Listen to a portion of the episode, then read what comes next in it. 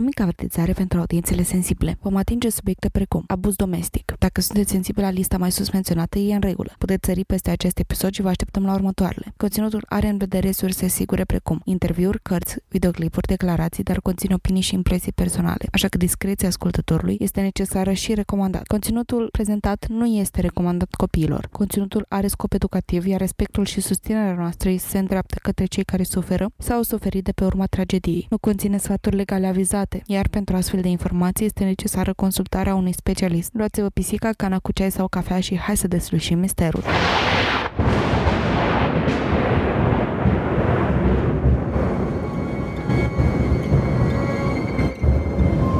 În toamna anului 2021, două pisici au început propriul lor podcast. Apoi au spus, pur, să se facă lumină în acest caz. Iar apoi am apărut noi, Cristina și Alex, pentru a transmite mai departe voința pisicească. Să ne facem așadar comozi și hai să vedem ce ne-au dus pisicile în această săptămână. În acest episod vom investiga circumstanțele care au dus la închiderea ei într-o cameră mică și murdară, izolată de restul lumii. Vom discuta despre motivele care au condus la această situație extremă și despre impactul asupra sănătății mentale al lui Belanj. Hai să începem. Salutare și bine ați revenit uh, oameni și pisici la mult așteptatul episod de podcast. După cum uh, mulți dintre voi știți deja, am luat o scurtă pauză suntem uh, din nou cu pisicile noastre. Uh, by the way, Prixicles vă salută. We bring uh, news în ceea ce ne privește. Și anume, Cristina vă poate spune poate mai multe despre ce a reușit să... cu ce s-a ocupat în ultimul timp și ce a reușit să, să obțină și cum ar trebui să o numim de acum. Da, am o glumă în uh, cercul meu de prieteni, că de acum toată lumea trebuie să... Când ne întâlnim, trebuie să împrăneze mâinile și să îmi spună doamna master, master. În fine, a fost o perioadă extrem de tumultoasă pentru mine. Am avut licența și um, cu toate emoțiile și detaliile de ultim moment pe care trebuia să le rezolv. A fost uh, o perioadă. uh, și a fost așa ca un fel de... venea în valuri și nici mult timp nu era între acele valuri și am avut din nou, înscrierea la master, predarea lucrării scrise, după care uh, lucrarea practică să mai, în fine, să mai rezolv ultimele detalii. După asta, prezentarea în fața comisiei, care, you know, e cea mai mare, cel mai mare hop, ca să spun așa, în uh, toată elaborarea lucrării de licență. Uh, după care am avut galeria pentru, în fine, specializarea noastră și a trebuit să rezolvăm și cu aia. După aia la galerie vine toată lumea să vadă, să nu știu ce și again, a fost o perioadă foarte, foarte plină. Și după asta am mai avut și o altă galerie care este de fapt până pe 15 și e, e ok, nu trebuie să mă ocup de ea prea curând mai sunt două săptămâni în care pot să nu mă gândesc la asta. După asta am avut masterul și admiterea la master și asta a venit cu propunerea de cercetare, cu pă, documentații, cu toate portofoliu, cu toate alea și din nou parcă, parcă una trecea și răsăreau mai multe în loc. Deocamdată totul este bine, am trecut întreagă cât de cât aproape întreagă din uh, toată povestea asta și cam asta, asta s-a întâmplat în ultimul, în ultimul timp. Da, știi, acel moment când ești la mare și în sfârșit e ziua aia cu valuri. Știi, și te bucuri că... Eu ce puțin mă bucuram când erau valuri, că și ne lăsau să, intrăm, să intrăm în apă, că îmi plăcea să sap peste ele. Dar e momentul ăla când uh, vine un val, uh, ori te scufunzi pe sub el sau uh, sai pe deasupra și vine imediat un alt val și te pleznește peste față. Așa mi s-a părut că a fost la tine. Dar, uh, hei, ai trecut cu brio peste asta și kudos. master. Pisicile de altfel au uh, noutăți. În viitorul cel mai apropiat o să avem uh, o săptămână plină de surprize, aș putea spune, în care plănuim să reluăm din urmă toate episoadele pe care le-am plănuit și nu s-au mai materializat vreodată, așa că ar trebui să stay on the lookout, să fiți atenți la aceste episoade. O să vină foarte curând. Dar uh, trecând peste detaliile astea, noutățile organizatorice, suntem curioși uh, cum vă petreceți voi vacanța. Știu că ne ascultați din, uh, și din România și din afară și suntem foarte curioși să aflăm unde vă petreceți vacanța. Faceți-ne în ciudă, da? arătați-ne cât de relaxați sunteți, voi și pisicile voastre, și căței, și animăluțele, iguanele, păienjenii, hemelinile, vulturii și crocodilii. Cred că am spus toate ramurile de animale, I guess. Iar în ceea ce ne privește, chestiunea care este mm, unde vrei să îți petești vacanța toamna asta, pentru că noi ne petrecem toamna vacanța de obicei mergem undeva toamna pentru că vara este prea cald și nu suntem fani uh, soare și plajă și soare și căldură și insolație. Știi, în ultimul timp am, am observat că este foarte presantă această plănuire a concediului, dar uh, nu știu, cel puțin noi funcționăm foarte bine pe o, o bază spontană și suntem foarte oportuniști pentru că dacă găsim bilete ieftine să ajungem undeva sau dacă se ivește o oportunitate, eu știu, cineva sugerează o idee, e, o prindem și așa ne facem uh, o vacanță. Deocamdată din ce avem plănuit, abia aștept să ajung să îmi petrec niște timp, eu știu, la un camping, la niște căsuțe pur și simplu să mă odihnesc și să simt răcoare. Până zilele trecute, când a fost în Iași o, o vreme superbă, a fost uh, ploaie, Uh, mi se pare că toată noaptea și apoi, a, de fapt, nu, începuse de după amiază și apoi ținuse până a doua zi și în acest timp uh, a devenit foarte răcoare în Iași și până atunci efectiv mi-era foarte dor să-mi fie frig și cumva în acea zi am reușit să mă odihnesc mai bine și a fost, a fost foarte plăcut. Efectiv, aceeași atitudine, aceeași atitudine, aceeași, același vibe mi-l doresc și de la această perioadă când o să mergem la munte. Și nu știu, mi-aș dori și mi-ar plăcea poate să ajungem să călătorim și prin afară Adică perioada mea preferată de călătorit este prin toamnă, toamnă, iarnă. Adică mă încântă și acea perioadă din noiembrie-decembrie, când e aproape Crăciun și efectiv toate orașele par mai frumoase și mai romantice și mai primitoare și cam asta caut și nici nu ai căldura care să te, eu știu, să te incomodezi în vreun fel, pentru că dacă ți-e frig, mai pui o haină pe tine, chiar găsești, eu știu, oriunde ceva să-ți mai țină de cald. Dar dacă ți este cald, ce mai dai jos? Că ai un număr foarte limitat de lucruri pe care le poți da jos. Dar, um, da, cam, um, cam asta mi-ar plăcea mie, dar, din nou, nu sunt planuri foarte bine conturate, să zic așa, ci pur și simplu idei și concept. Da, adică sunt în totul de acord. Noi, în general, uh, când am mers în vacanțe, am mers așa random. Uh, ori dacă am mers la mare, ne-am pornit ne-am gândit cu o noapte înainte și am plecat, pur și simplu în timpul nopții, ceea ce pentru familia noastră a fost destul de șocant, că dacă fugim de acasă, că coincidea cu, cu nunta noastră, adică imediat după nunta am făcut asta și părea că i-am părăsit. Da, și în rest am găsit, când găseam bilete, cum o zici, Cristina, de avion în Londra, oriunde, le luam și abia, abia mai apoi ne, ne uitam după cazare. Anul ăsta am făcut greșeala să ne uităm după cazare înainte să luăm biletele și așa am pierdut un, uh, un concediu care ar fi fost, uh, ar fi putut fi ceva.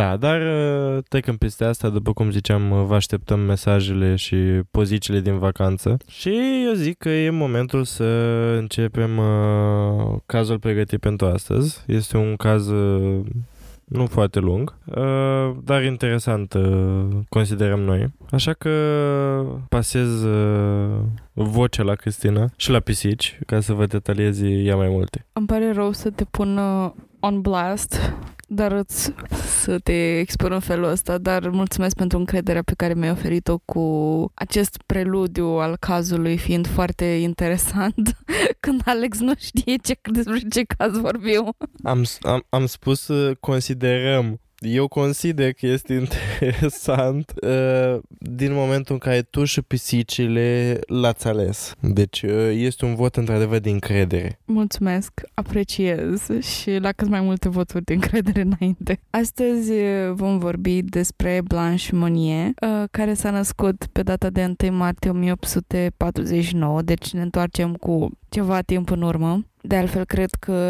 ăsta este și un motiv pentru care avem atât de puține detalii despre caz, uh, dar totuși este unul suficient de interesant astfel încât să, să merite un episod aparte. Dar totuși sper să stârnească discuții, pentru că mi se pare că are destul de mult potențial. Această fătucă, Blanche, a provenit dintr-o familie burgheză respectată, din păcate cam conservatoare.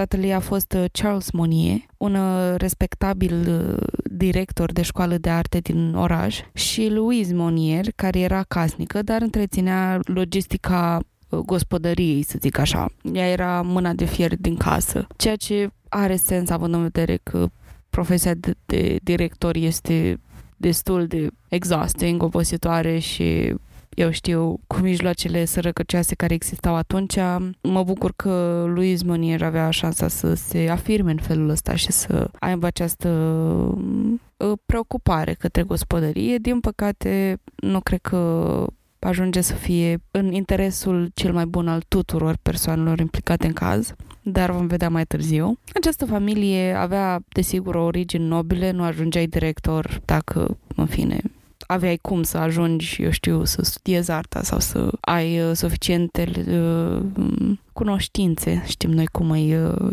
să ajungi în acel post. Uh, aveau bani și chiar o duceau foarte, foarte bine, aveau o casă mare, frumoasă, uh, aveau servitori și poziția lui Charles era suficientă pentru a întreține toată această uh, situație. Blanche a avut și un frate, frate mai mare pe nume Marcel, Marcel, exact ca maimuțica din Friends, care din ironia poveștii, din nou, vedem mai târziu de ce este atât de ironic faptul că a ajuns avocat, exista și el în peisaj.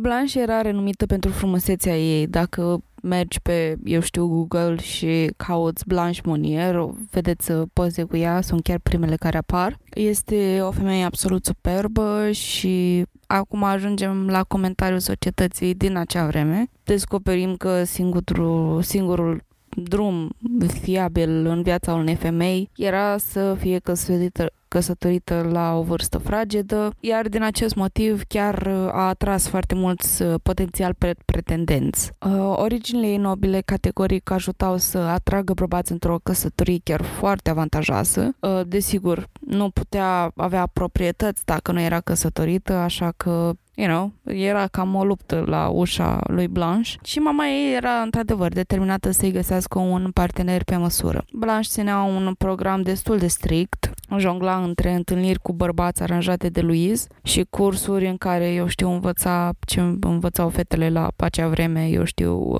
bune maniere și cum să-ți ții furculița în mână, cum să fie gospodină și așa mai departe. Cu toate că a fost mereu curtată la vârsta de 27 de ani, a decis să se căsătorească cu un bărbat mult mai în vârstă, avocat.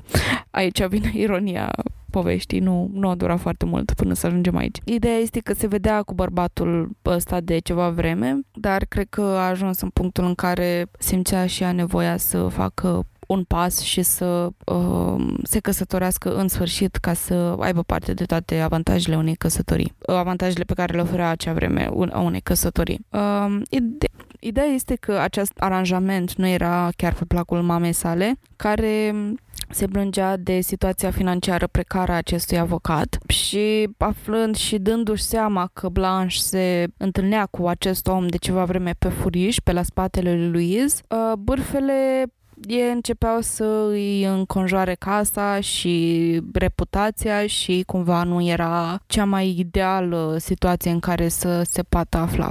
Uh, bine, multe surse spun că bă, acest avocat era ca vai de capul lui, sărac, nu avea clienți, nu știu ce. E un avocat. După cum am mai spus, Marcel mai târziu a devenit și el avocat și mă gândesc că avocații nu prea mureau de foame la vremea aia în chiar atât de nasol. Și care era adevărata problema lui Luiz, îmi vine foarte greu să cred că era strict faptul că se vedea cu acest bărbat. Dar cred că sunt discuții care um, își au locul să le abord- abordăm mai târziu. În fine, toată lumea o judeca pe Blanche pentru ce făcea și imaginea familiei avea de suferit. Nu știu acum cât de mult o judeca, cât de mult uh, era această discuție și speculație și știi când așa uh, despre, eu știu, situația uh, uh, maritală a lui Blanche, fiind și fată bătrână de 27 de ani, adică na, e,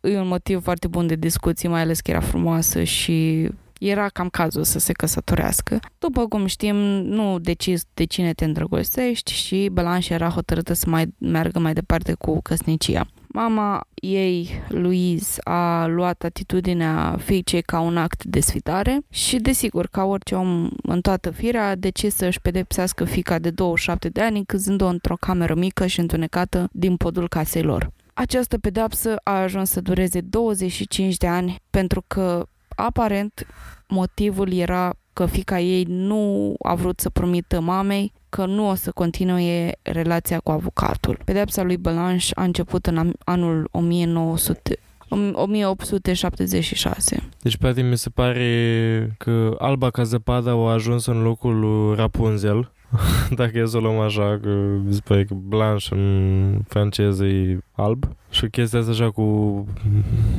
bloc, blocat în podul casei izolată pentru dragostea ce o putea unei persoane din altă clasă socială, mi se pare fix de basm așa, dintr-un basm tradițional de-a nostru. Și ceea ce mi se pare interesant cum uh, poate că multe din întâmplările din basme se desprind din, uh, chiar din uh, actual întâm- chiar din întâmplări adevărate, după cum sunt majoritatea filmelor acum, după, după întâmplări adevărate. Faptul că numai faptul că există o persoană cu numele Maurice sau John îl face să fie bazat filmul pe întâmplări adevărate. But that's another story. Uh, atâta mi se pare interesant cum, uh, cum e paralela asta așa aparentă. Luis și Marcel și-au continuat viața de zi cu zi. În, uh, pe partea cealaltă a ușilor părea că totul este cât se poate de normal. Uh, însă, după ceva vreme, vă dați seama că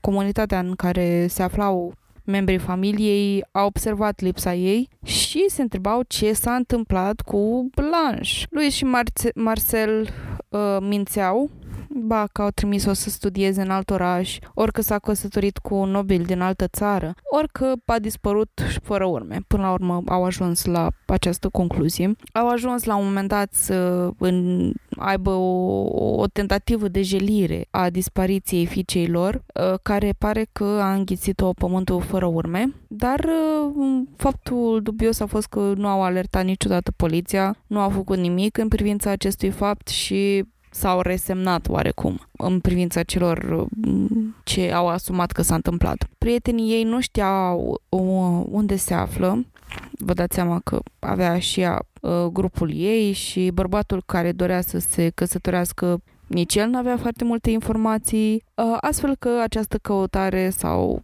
lipsă de atitudine sau, eu știu, lipsa de răspunsuri a persoanelor care uh, le păsau de Blanche nu au avut parte de vreun răspuns.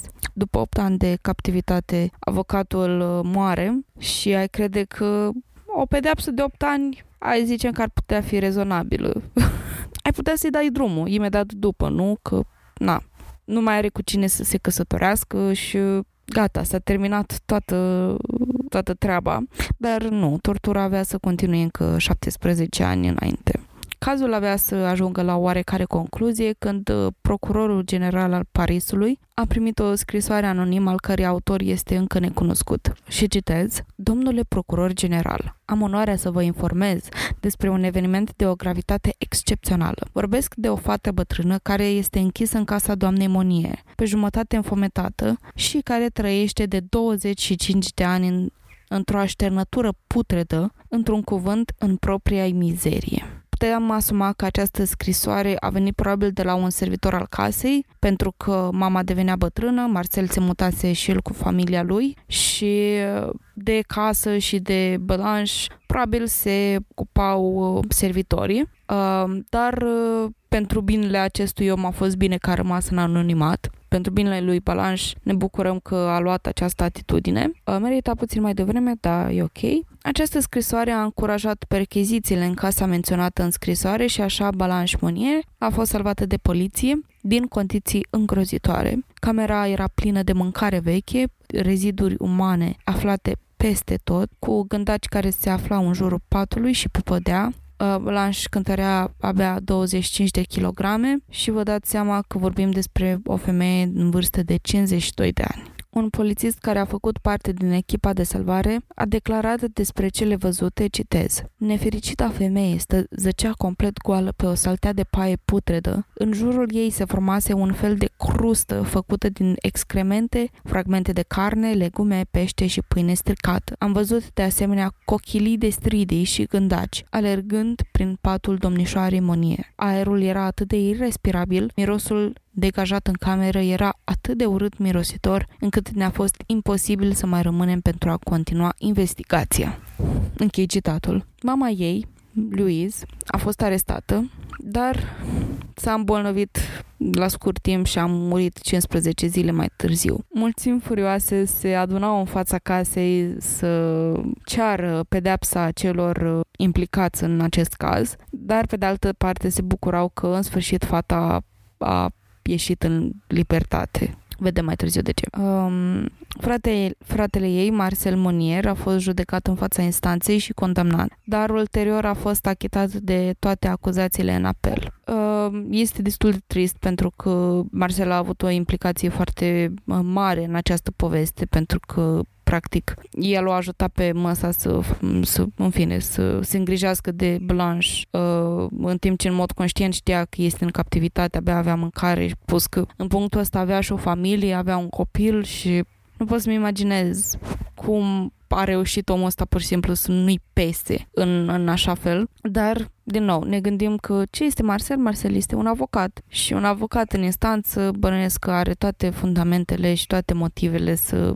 toate cunoștințele, de fapt, să se achite de aceste acuzații, uh, pentru că aparent a găsit o această fereastră în caz în care Marcel a fost considerat incapabil mental și deși judecătorii i-au criticat alegerile, au considerat că obligația de a salva o victimă nu exista în codul penal la acea vreme și nu aveau premise suficiente pentru a-l condamna.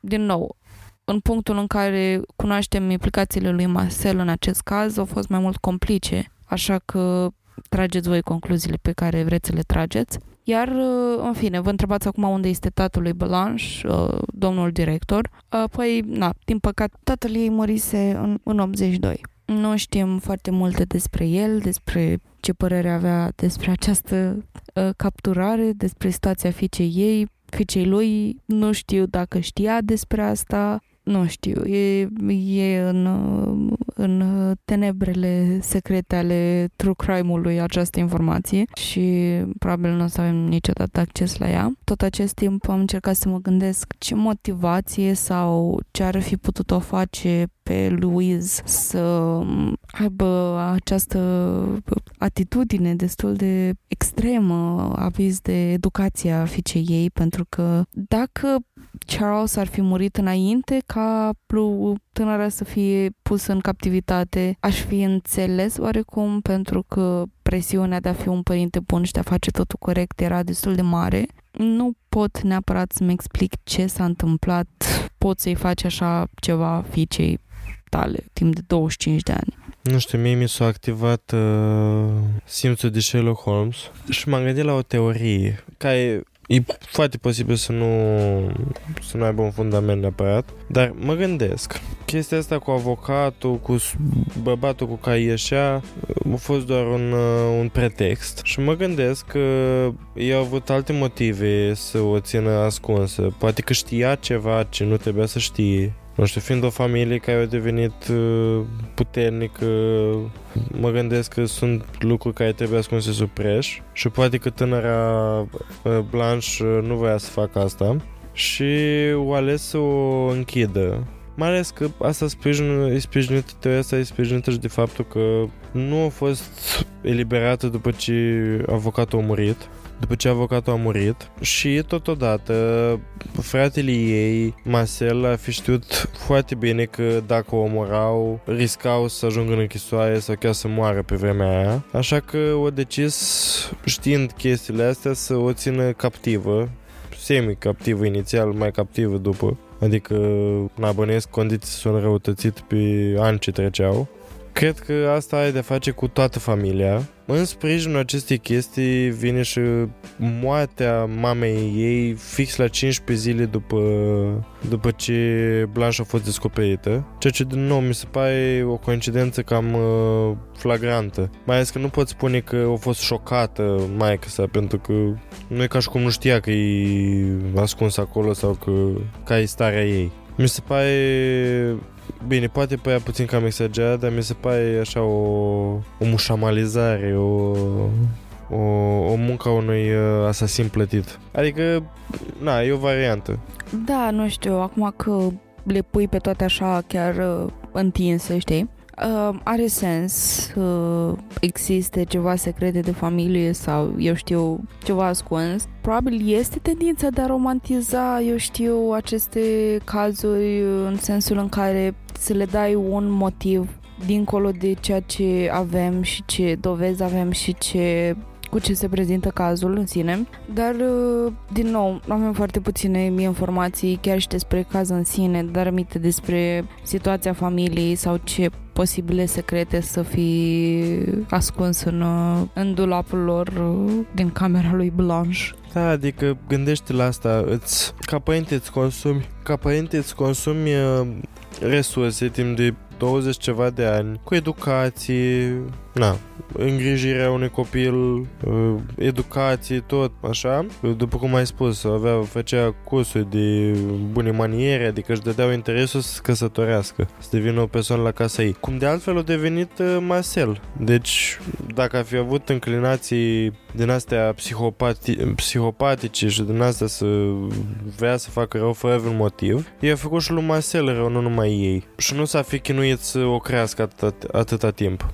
De asta mă gândesc și mai mult la ideea de... Ideea că ea au aflat ceva ce nu trebuia să afle, s-au aflat în locul nepotrivit la momentul nepotrivit.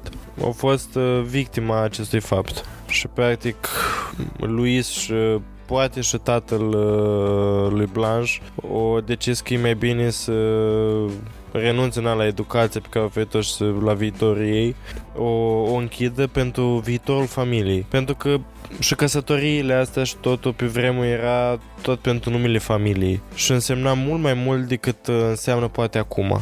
Adică era ideea de generații întregi care să care să vină una după alta și să păstreze renumele și onoarea familiei. Și poate că uh, Blanche a stat la un moment dat uh, fix în calea acestui renume. Este o teorie interesantă de explorat și, într-adevăr, mi-ar plăcut să, să avem protocoalele și tehnologia de acum și securitatea de acum uh, just, nu știu, în perioada asta de 14 zile sau eu știu, într-o perioadă din durata acestui caz, pur și simplu să mergem și să, I don't know, investigăm pentru că sunt foarte multe lucruri care nu stau în picioare în contextul unei alte, adică mi se pare stupid că au ținut-o în captivitate și după 8 ani. S-au obișnuit cu ea acolo, pretendența avea, puteau chiar să organizeze chiar și o căsătorie, eu știu, PNV și tot ar fi fost oarecum mai puțin uh, stupid decât să o țină 25 de ani pur și simplu degeaba.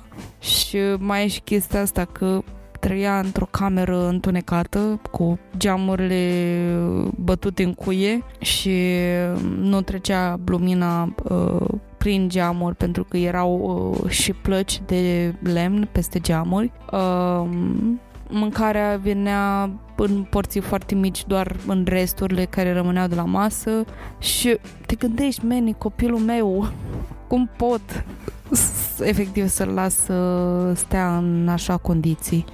Dar uh, este interesant de explorat uh, ce ascundea familia în sine, dacă era ceva de ascuns sau care ar fi fost motivele adevărate pentru care aceste uh, atitudini să se fi, eu știu, explicat. Um, în fine, după ce uh, Blanche a fost eliberată din cameră, uh, a continuat să aibă probleme de sănătate mentală. Vă dați seama că după 25 de ani în care stai în întuneric și singurii tăi prieteni sunt niște gândaci și șobolani și din nou nu primești mâncare și așa mai departe, problemele încep să apară. A fost diagnosticată cu diverse tulburări, uh, inclusiv anorexie nervoasă, schizofrenie, exhibiționism și coprofilie.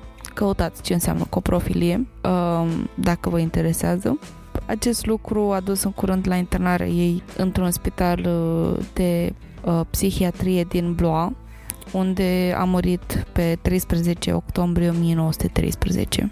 Și asta a fost cazul tragic al lui Blanche Monnier, um, descrierile și situația ei din cameră și um, din cameră sunt mult mai grafice decât le-am prezentat acum pentru că pur și simplu nu mi se pare util să vă aduc în față niște imagini uh, grafice doar de, da, de a o face. Uh, cred că v-ați și dat seama că situația care ea, în care ea era, era destul de gravă și de tragică și nu aș mai fi avut uh, de ce să mai adaug la această tragedie cu alte imagini impresionante. Cam asta a fost cazul.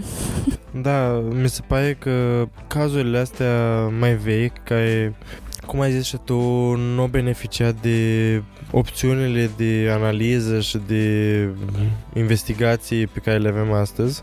Uh, mi se pare că aceste cazuri ne împing oarecum pe noi să găsim uh, răspunsul și să găsim teorii și mi se par uneori mai interesante din cauza asta. Pentru că, practic, e ca un film cu final deschis sau o carte cu final deschis și nu știi exact ce s-a întâmplat, nimeni nu știe. Uh, și poate poți fi tu propriul tău uh, detectiv. Și da, e tragic, se întâmplă și în zilele noastre.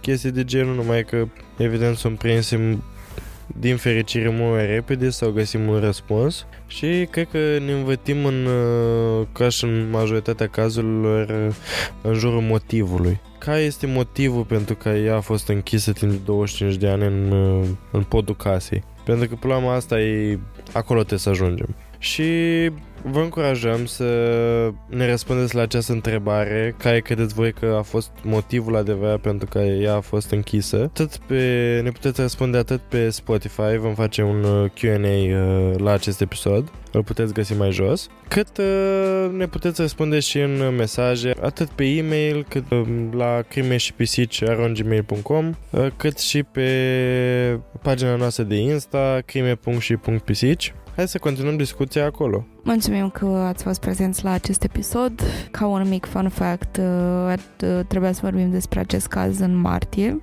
Era plănuit pentru acea perioadă. Așa că bine ați venit la un episod de martie uh, și ne revedem curând la următorul caz. Pa! Pa, pa! Acest podcast a fost înregistrat sub atenta îndrumare a gazelor noastre, pric și câlți. Nimic din toate astea nu ar fi fost posibil fără prezența lor.